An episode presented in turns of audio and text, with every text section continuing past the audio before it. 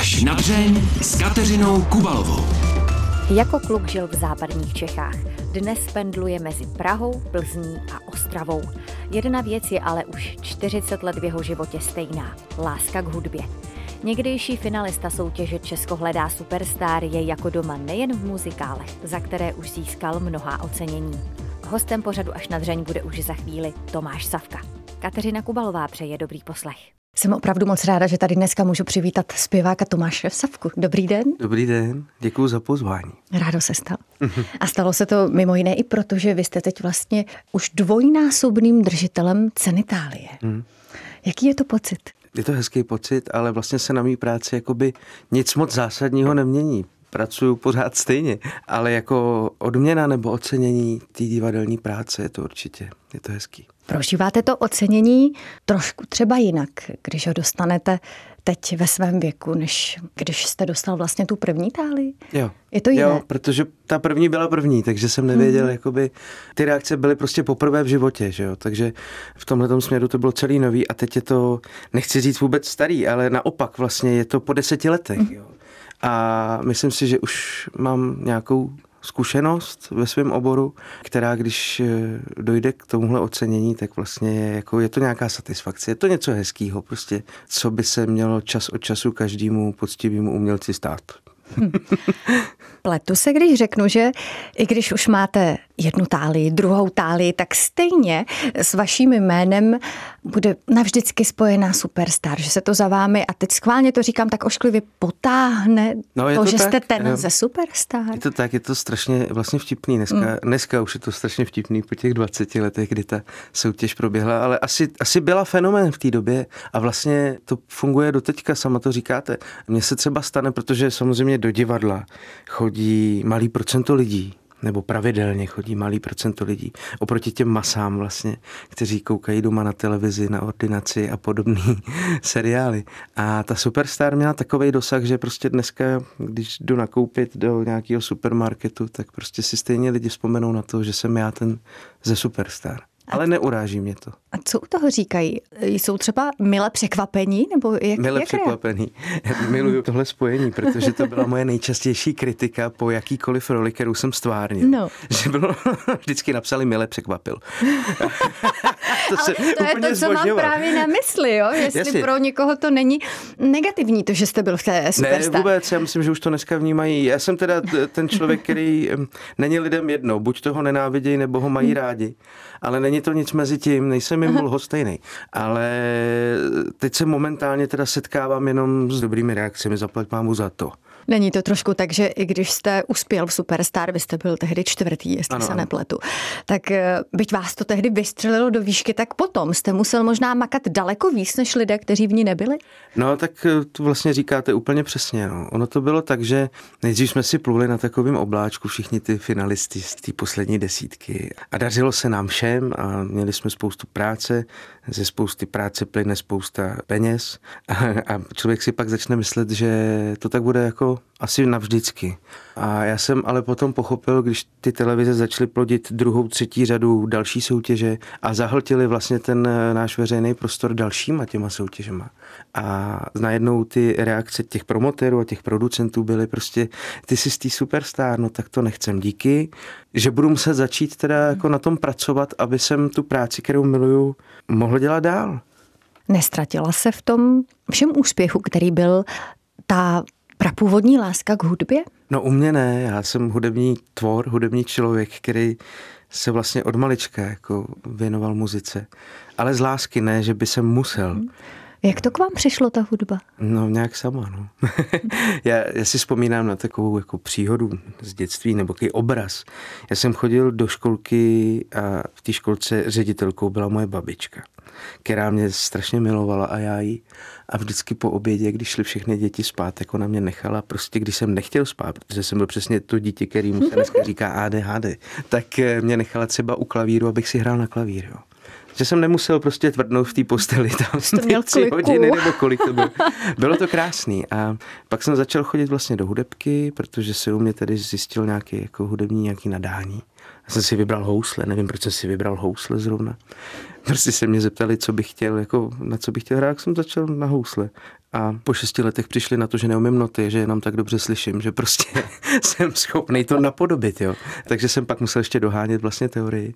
No a takhle se to vyvíjelo dál.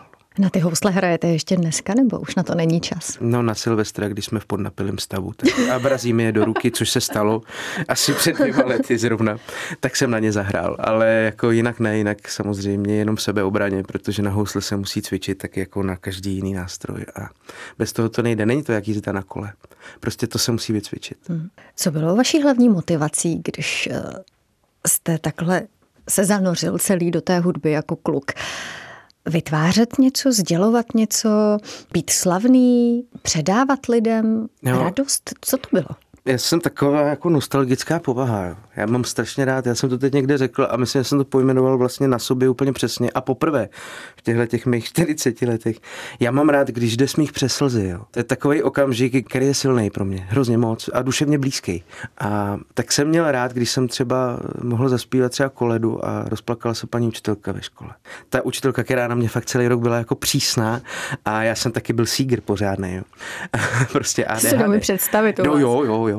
Já jsem vlastně díky tomu proplouval bez větší poskvrny jenom proto, že jsem pak vždycky někde zaspíval nebo zahrál na housle a tě, ty učitelky prostě zjihly, zjihly a, a, a, a nedali mi tu dvojku schování. No. Takhle to bylo. Jaké to je stát na tom pódiu a zpívat pro lidi? Nádherný. Ale umím bez toho žít, jsem zjistil. V covidu jsem to hmm. zjistil ale je to nádherný a moc si toho vážím vlastně paradoxně od toho covidu ještě daleko víc, že můžem, že smíme a že to tak je.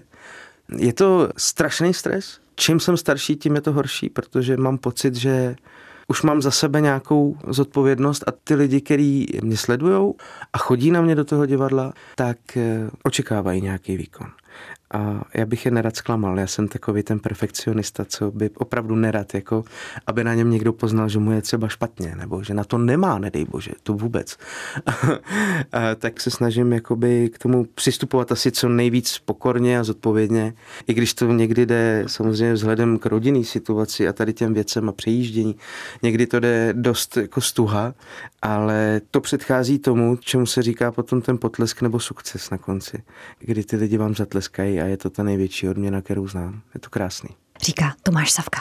Váží si člověk eh, po tom všem, čím vy jste prošel, a teď mám na mysli právě tu superstar a ty různé výkyvy ve vaší popularitě, víc těch úspěchů a toho, že hmm. tam ti lidé přijdou a chtějí si vás poslechnout? Je to výsledek nějaký soustavní práce, si myslím. Jo. Tý musíte mít velkou kliku, to je první věc. Kdo nemá štěstí, tak prostě nemůže uspět, si myslím, a být připravený. To je prostě ta druhá jako věc. Vážím si toho, že jsem to obhájil navzdory, navzdory té soutěži. Tomu období, o kterém jsme tady mluvili, kdy už jsme byli jakoby nežádoucí, nebo toho bylo prostě na tu veřejnost už hmm. příliš mnoho. A to, že jsem si to v sobě obhájil, že jsem mezi tím vystudoval konzervatoř, samozřejmě byla to schoda okolností, ale i práce a píle. A to samý pak divadlo vlastně, jak se to vyvíjelo, že jedna věc končila a díky mojí práci, snad dobře odvedený, navazovala další. To už je všechno výsledek nějaký práce, která trvá leta. Vy jste tady už před chvílí zmínil období covidu, které hmm. pro vás bylo dost těžkou zkouškou, protože kdyby jsme spolu natáčeli tehdy, tak bychom mohli maximálně se sejít někde na nějaké střeše. Vy jste dělal totiž eh, několik let pokrývače. Jaké to je pro člověka, který eh, je zvyklý být v divadle, tvořit, eh, mít svobodu, ale práci zároveň, když najednou nemůže vůbec nic? Já jsem vlastně první vlnu covidu celkem uvítal. Já jsem byl přepracovaný. Uh-huh. Hodně jsem pracoval v té době a bral jsem to jako kou neplánovanou dovolenou. Samozřejmě nevěda, jak dlouho to uh-huh. bude celý trvat. Takže tu první vlnu jsem, to jsme byli s rodinou prostě na chalupě a bylo to nádherný. A opravovali jsme prostě chalupu rukama. Samozřejmě taky bylo za co žít, protože jsme měli něco ušetřený, což samozřejmě v druhé vlně už tak hmm. bohužel nebylo.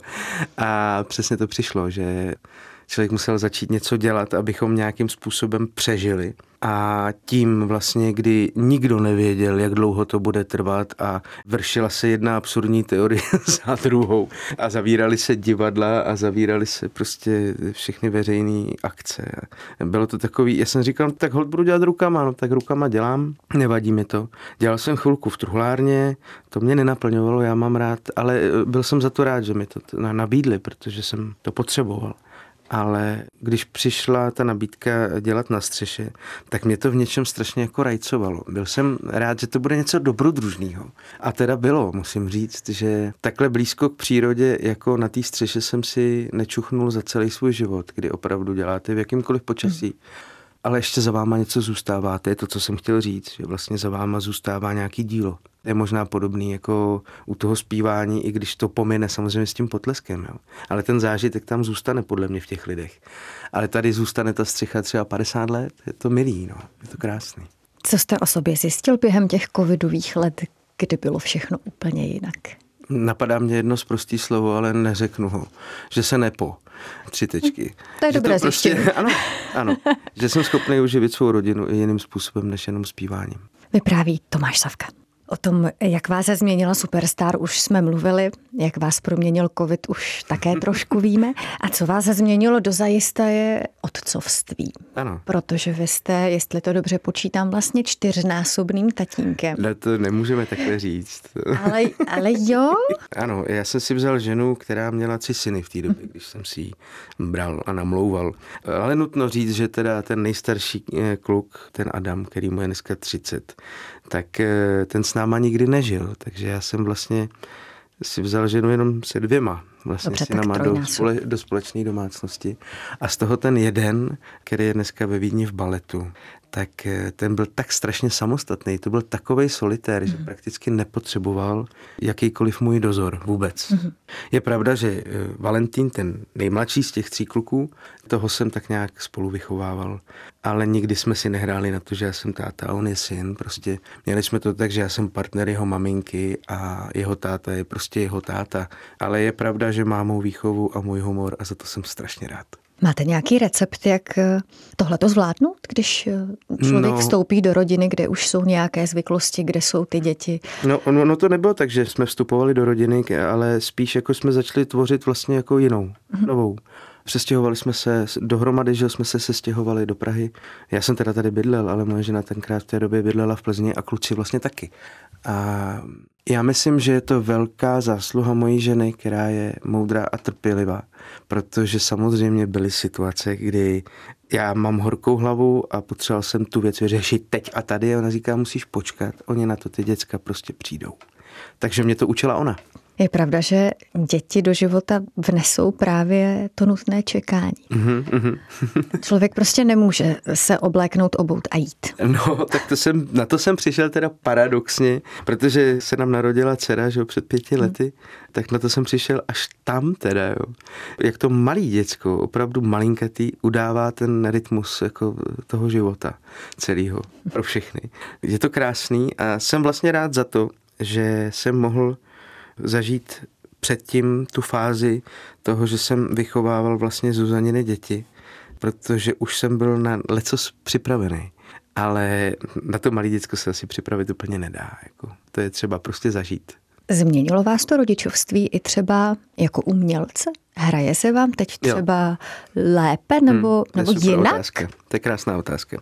Zrovna teď jsme měli premiéru představení nebo muzikálu, který se jmenuje Interview. Původně bylo napsaný pro mě a pro Patrici Janečkovou, která onemocněla těžkou nemocí a zemřela v 25 letech. Ale ještě si stihla vybrat nástupkyni do téhletý role. Hrají Veronika Boráková, mladá holka, skladatelka a zpěvačka, která nikdy neměla zkušenost s divadlem, ale hraje to moc dobře. A tam je otázka, protože nám to psali tenkrát na tělo právě s Patricí, tak mě napsali, je tam prostě otázka otcovství a dcery. A samozřejmě, že to není úplně napsaný tak, jak je to ve skutečnosti, ale je tam třeba to, že on, ten otec, zanedbal tu péči a ona se potom z éteru ozve, protože to je mimochodem interview, je tedy rozhovor v, v rádiu a já hraju moderátora. A ozve se prostě, jmenuje se tam Dominika, ta dcera, a když řekne, opravdu jste můj táta, no tak mi tečou slzy, prostě to jde samo, jo. Protože si to samozřejmě hned aplikuju na, na svou dceru, že jo. Tohle funguje teda bezvadně, no. Jak člověka změní, když se takhle zblízka setká se smrtí, s hmm. konečností. Hmm. Já jsem měl velikou kliku v životě, že mě to nepotkávalo do určitého věku. Začalo to vlastně až smrtí té mojí babičky, o který jsem tady předtím mluvil, kterou jsem miloval, ale to hold byla přirozená věc, jí bylo 83 let a to už se takovýhle věci prostě dají nějakým způsobem čekat, no prostě je to takový vývoj, ale u mladý holky je to hrozný. Já jsem za Patricí párkrát byl, už když na tom nebyla vůbec eh, dobře. A víceméně jsem rád, že jsem to udělal, protože aspoň si člověk udělá v sobě nějaký postoj. Jak se chovat k tomu druhému, když už je to fakt nevyhnutelné, fakt to vidíte, prostě, že ten člověk fyzicky prostě jde na druhou stranu. Nevím, jestli se na to dá připravit, že mě to samozřejmě tady smrtně potom stejně jako rozložila na prvočinitele totálně. Jo. Ale byl jsem rád, že jsem vlastně s ní mohl aspoň párkrát být, protože ono to není ze dne na den. A v tu chvíli už vidíte, co je lepší, jestli vlastně nechat toho člověka trpět, nebo jestli už se má teda jakoby obrátit na tu druhou stranu. No. Je to mazec.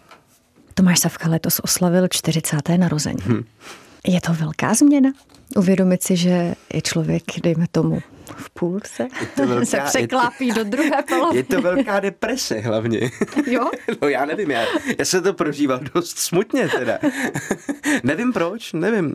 Asi si člověk právě uvědomuje spoustu těch věcí, ta konečnost toho bytí a tak dále, ale mně se vlastně paradoxně daří jako asi nejlíp za mou divadelní kariéru, jak se mi kdy dařilo, takže já nemám úplně, neměl bych mít sklony eh, k depresi. Nicméně stejně si to na sobě uvědomuji, začaly mě bolet třeba klouby, jo. to mě nikdy nebolelo. mám křečovou žílu, takovýhle blbiny, který mě do té doby vůbec jako neotravovaly. Vy navíc nemáte jenom to divadlo, vy toho máte spoustu ještě hmm. bokem, jak se hmm. říká, ano. zpíváte mimo jiné třeba s hudbou Hradní stráž. Hmm. Vy jste taková swingová duše. No, uh, hudba Hradní stráže a policie České republiky, to je jako veliký název.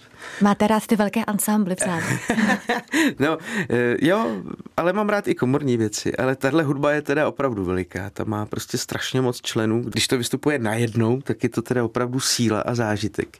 Já jsem s něma párkrát hostoval a po jednom koncertu mi šéf vlastně té hudby říkal, tak ti gratuluju, udělal si konkurs. Já říkám, jaký konkurs? Hmm. říká, jestli budeš chtít, tak u nás můžeš jako zpívat normálně, jako pravidelně, jako zaměstnanec vlastně. Tohle je radost. Jo. Když máte šéfa, který chápe, že máte rád nějaký styl hudby a necpe vás do něčeho jiného a můžete si splnit ty svý sny i v téhle době, kdy se vlastně swingem může živit jenom pár vyvolených lidí, protože prostě ta doba tomu úplně jako nepomáhá prostě platit velký orchestry je vlastně jako těžká záležitost. A, tak já to štěstí mám a můžu si zaspívat s takhle velikánským orchestrem a ještě muziku, kterou prostě miluju. No. A nebo třeba naopak eh, na úplně malé komorní akci, ale s o to větší duší. No, ano. Třeba když jste s Radkou Fischerovou. Ano, ano. No je to tak, my vlastně oba děláme e, muziku, která se dá zpívat jak s velkýma orchestrama, tak úplně komorně. To je na tom právě to hezký. A jde furt o tu samou muziku a o ty samé věci. Ráďa je mm, moje kamarádka už strašnou spoustu let, už těch 20 let. Jsme se potkali, to jsem byl ještě úplný kluk. A ona byla vždycky ta duše, která mi třeba pomohla, když cítila, že to potřebuju když jsem řešil bydlení, tak mi prostě dala nějaký tip a tak dále. Ale i když jsem byl třeba nešťastný, tak mi třeba pomohla. Vyřešila to tu svou pragmatičností a já jí za tohle to nepřestanu nikdy být vděčný. No. Tak máme teď takový program spolu, jmenuje se to Edit a Frank, vlastně Edit P a Frank Sinatra. A teď nedávno jsme si psali právě, ona říká, ty to my bychom měli nahrát nějaký duet spolu. My spolu nemáme žádný duet, jenom na koncertech spolu vlastně zpíváme duety, ale nemáme ho nahraný. A já říkám ty a já vždycky, když něco složíš, tak já poznám, že prostě seš to ty, že, že to je tak prostě specifický a tak dobrý. Říkám, tak něco napiš. A ona říká, já potřebuji téma. Tak jsem napsal nějaký téma. Je to o tom, že vlastně Edith a Frank, eh, každý mluví jinou řečí, že jo. Mm-hmm. On anglicky, ona francouzsky. Tak jaký by to bylo, kdyby si jako rozuměli, že? Jestli by to prostě, mm-hmm. nebo jestli by se něco ztratilo třeba v překladu. Mm-hmm. No tak eh, téma na duet máme a věřím, že přes Vánoce se z toho něco vyvine, až budeme mít oba trošku času na přemýšlení. To už jste částečně odpověděl na následující otázku a sice na to, jestli máte i nějaké tvůrčí ambice, jestli právě třeba píšete, skládáte. No, jako na rovinu, já jsem hodně sebekritický člověk a neskládám, protože v tom nejsem vzdělaný. A vždycky, když něco jsem napsal nebo se o to pokusil, tak buď to napsal už někdo přede mnou, a nebo to bylo něčemu podobný. A nebo jsem s tím nebyl spokojený. Já umím radit, to je to, jak se říká, šachy nehraju, ale radit umím. tak když někdo přijde s nějakým podnětem, já ho dokážu třeba vylepšit. Jo. Je to takový jako asistent režie, bych to nazval mm. třeba. To by mě jako vlastně děsně bavilo, protože já, když se něco odehraje třeba na zkoušce, na jevišti, tak já cítím, jak by to mělo být líp. Hmm, takže spíš režisér možná z vás bude časem. No, bavili jsme se na tohle téma uh, s mojí ženou a ona říká, ty by si měl být režisér, protože to je něco, co by ti sedělo, akorát by si byl děsně nešťastný, protože kolem toho se samozřejmě děje spousta negativních věcí, který ty špatně neseš, jo, se svojí jako přímostí a nějakou jako povahou. No, uvidíme, já nejsem v tomhle eh, nějak vzdělaný, ale asi by mě lákalo třeba zrežírovat něco, co dobře znám, nebo za čím si stojím a vím, jak by to mělo být. Třeba producenti. Těch už jste hrál dva. jo, tam jsem, eh, ano, radil hodně okolí i sobě. musím, musím říct, že někdy to asi bylo pro kolegy dost nesnesitelný, ale já holtu jsem takový, já když cítím, že prostě ten tak na branku tam je a když to jde bokem, jak se říká, no tak je to špatně, že Takže já už jsem se naučil ve svých 40 letech říkat, co si myslím opravdu hned a naplno, i za cenu toho, že by mě to třeba jako mohlo nějak ublížit, ale já už si z toho jako nic nedělám. Producenti jsou moje srdeční záležitost. Hrál jsem v nich tady v divadle Karlín vlastně, takovou maličkou roličku, chodil jsem se na ně koukat, na ty velké role, vlastně na ty kluky, co stvárňovali ty hlavní role a opravdu jsem to hltal. A když eh, jsme po covidu seděli se šéfkou muzikálu Gábinou Petrákovou v Ostravě a říkám, to bychom měli uvést. Měli byste uvést prostě producenty. To je komedie, na který se zasmějou všichni po tom covidu, to bude přesně to. Sedne si to jak něco na hrnec a ona říká, třeba budou problémy zprávy, třeba to nepůjde jako úplně mm, lehce a ono to šlo a povedlo se a dneska tam hrajou Maxa Bialystoka hlavní postavu těch dvou vlastně producentů a děsně mě to baví. A jsme zase na začátku u toho, že právě za tuhle tu roli jste dostal na podzim táli. Ano. A vy jste také na začátku říkal, že máte rád, když eh, v té hudbě vznikne smích přes slzy. Mm-hmm. Mm-hmm. Měl jste to tak někdy i v životě? Že jo. jste se musel proplakat no, já jsem... nějaké spokojenosti, ke štěstí. Aha. Nevím, jestli to chci úplně rozebírat do detailu, ale je pravda, že tenhle ten pocit já prostě miluju a je to taková ta beznaděj, z který pak svitne ta naděje a ještě máte ty slzy v očích a už je to vlastně jako celý vtipný a to je super. To je hrozně hezký moment, to je prostě moje povaha. No jak kdybych mohl, tak třeba zpívám jenom pomalý a srdcerivný písně prostě. Akorát by to asi byla děsná nuda, protože nemůžete poslouchat za celý koncert jenom pomalý věci, že jo. jo. Takže ne, no tohle třeba vím dneska, ale třeba ve 20 jsem to nechápal a říkal jsem si, to přece není možný, teď tyhle ty věci, to je to, co jako bere lidi za srdce a za duši a když si u toho můžou trochu pobrečet a zároveň se usmát, že je to milý. No ale z toho se nedá samozřejmě sestavovat program, u kterého by se lidi měli bavit by celý večer, no, tak to není. nedlouho skončí rok 2023. Budeme mít rok 2024. Co by mohlo být takovou jeho písní? Jaký by měl být? No já bych si přál, aby to byl třeba New York, New York, nebo taková nějaká pohodička, ale myslím si, že se to nestane. No. Já mám poslední dobou pocit, že opravdu jako společnost už roupama neví, co by vymýšlej se nesmysly a vymýšlej se zákazy a, a žije se furt obyčejným lidem podle mě daleko hůř, než se žilo předtím. I vzhledem k tomu celému, co se teď děje jako v tom světě. A já mám takový svůj útěk, jo, když je mi opravdu ouvej a už se nemůžu koukat ani na ty exoty, co chodí po ulicích. A, a když už fakt to na mě padá ze všech stran, tak se seberu a jedu, jedu na chalupu na vesnici, kde jsou lidi zaplať pámbu prostě normální, praktický, chodí na pivo a umějí dělat rukama a můžete se bavit úplně o normálních věcech prostě. Tak tam já si tu hlavu vždycky vyčistím a pak můžu zase zpátky do světa. Hostem pořadu až na dřeň byl zpěvák Tomáš Savka. Díky moc za to. Mějte se moc krásně. Vy taky a děkuji za pozvání. Naschledanou. Naschle. No a já ještě dodám, že pořad až na dřeni si můžete jako vždy poslechnout také v podcastových aplikacích a také se podívat na videozáznam z natáčení. Kateřina Kubalová se těší na slyšenou zase za týden. Mějte se krásně.